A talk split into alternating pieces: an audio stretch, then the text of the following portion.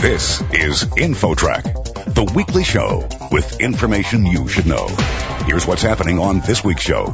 Technology has advanced in amazing ways over the past 20 years.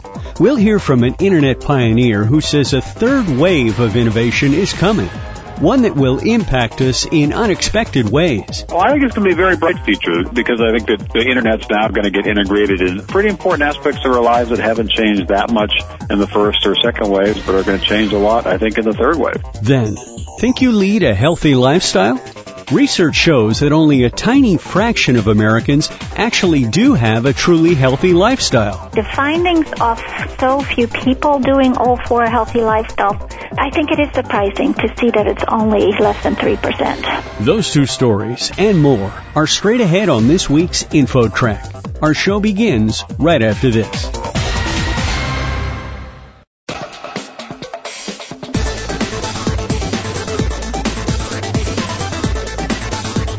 InfoTrack, the weekly show with information you should know. Here's your host, Chris Whitting.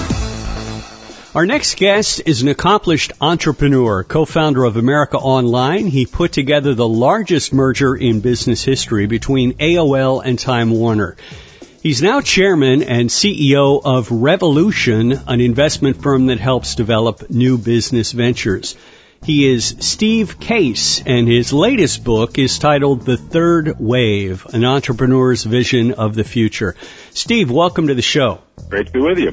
So let's dive right in here. The title of your book reflects your vision of what the future holds. Tell us about that. Well, I think it's going to be a very bright future because I think that the internet's now going to get integrated in other aspects of our lives that are pretty important. The way I look at it, the first wave was really just building the internet. The second wave has been building apps and services on top of the internet. And the third wave is really integrating it in seamless, pervasive ways to really improve how we think about healthcare, how our kids learn, how we think about energy and transportation and food. Pretty important aspects of our lives that haven't changed that much in the first or second waves, but are going to change a lot, I think, in the third wave. Will this change require people who build businesses to take a different approach than they have in the past? Yeah, and that's really why I finally decided to write a book. I just realized that some of the lessons that were learned in the first wave, the importance, for example, of partnerships, you can't really go alone, you need to work together, the importance of policy, dealing with governments and on regulations, the importance of perseverance, just really sticking with things. Those dynamics were very important in the first wave, not as important in the second wave, but are going to become very important again in the third wave. So I do think it's going to require a different mindset and a different playbook for entrepreneurs. I don't think it's going to require all of us as just as as individuals to think differently because even the nature of work is changing and that's going to accelerate in the third way. Right now, 34% of people are part of the freelance economy. And so they're just thinking about how the concept of work has changed a lot and it's going to change more in the third wave. Companies like Google and Facebook are so dominant at the present time. Do you see that continuing for those type of companies that are way up on top? Or is there a cycle that might affect them at some point? I think it'll be a mix, and you saw this in the second wave. There are companies like Facebook that are big now, didn't even exist when the second wave started 15 years ago. There's others. Google at the time was a tiny little company and has roared into being a major company. So in the third wave, some of the big players will continue to be strong, but there will be a whole new class of companies that also emerge that really take on some of these challenges, whether it be healthcare or education or other sectors. And I think the place to watch isn't just the startups, it's also how do the larger companies, the Fortune 500 companies, how do they pivot and navigate to be part of this future as well and how do the big companies partner with the small companies. And you'll see much more of that partnership with some called co-opetition in the third wave. We're talking with Steve Case. He's the author of The Third Wave, an entrepreneur's vision of the future.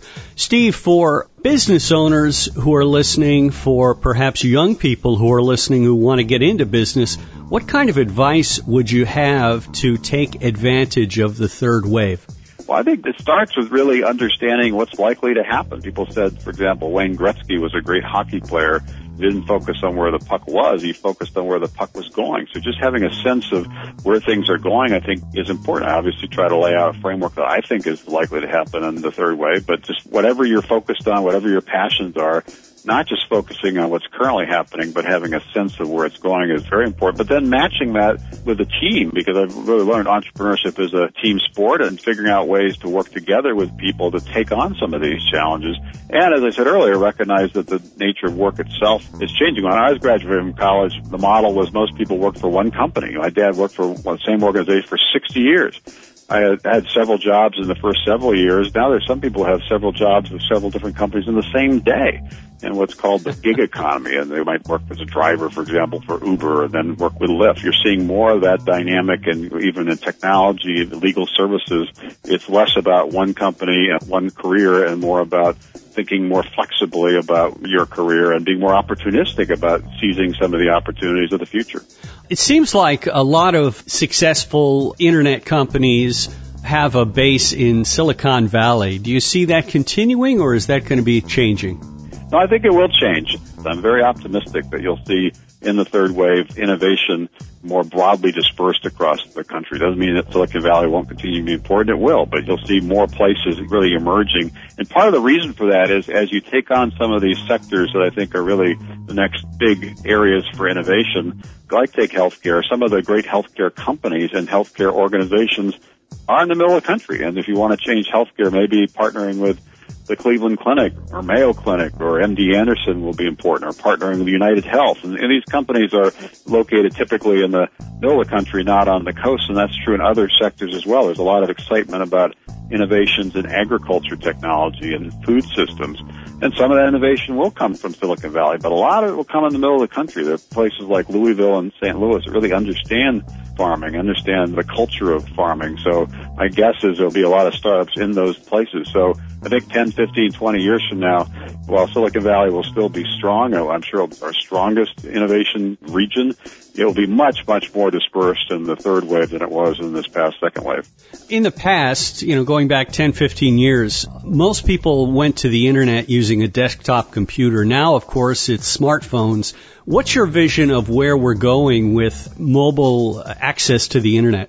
Really, I think the next wave, this third wave, will be integrating the internet in ways that sometimes you don't even see. So they'll be more pervasive, more ubiquitous, what some people call the Internet of Things with devices and sensors, but I call in the book the Internet of Everything, because I think it'll even be broader than that. And in the history here is, is interesting, because when we started companies like AOL 30 years ago, only 3% of people were online, and they were only online one hour a week. And so just getting people to understand why they get online and getting them to have the tools, modems, and other things to be able to get online really was kind of powered that first wave. And as you mentioned, the second wave has been dominated by smartphones, the whole mobile revolution.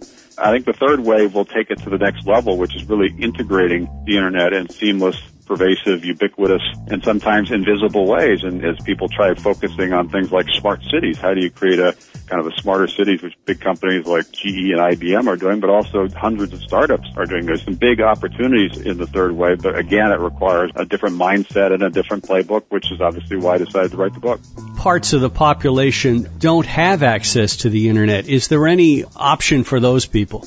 Well, I think that is a concern, and we've been working on that for a while in terms of trying to bridge the digital divide so everybody has a connection. And, and that's getting better. People generally do have connections, but they don't necessarily have faster broadband connection. So that is an area of focus and it's an area of discussion, including in Washington. What's the best way to kind of even the playing field? I think the other opportunity in the third wave is to kind of level that playing field in terms of opportunity, not just about access, but also opportunity. How do you make sure anybody who has an idea, no matter where they are, no matter who they are, no matter who they know or who they don't know, they have an idea and, and to, do something innovative, they have a shot. And some of the things that have come on stream recently, like the concept of crowdfunding, so you can use the internet to raise capital, is very important for people who don't have money or don't know people who have money. And so some of those platforms are really going to power this third wave. And I think this third wave will not just touch more important aspects of our lives, not just about apps and software. It's about really important things like what we eat and how our kids learn and how we stay healthy. But it's also going to be a much more inclusive form of innovation and entrepreneurship. And so that whole idea of more diversity, more inclusivity, I think is going to be one of the key aspects that really drives this whole third wave. Exciting times ahead. The book is The Third Wave, an entrepreneur's vision of the future. Steve Case is the author. Steve, thank you so much for joining us today. Thank you very much. I enjoyed it. Next, how healthy is the American lifestyle? The shocking report card on health. Coming up. Don't go away. InfoTrack will be back right after this.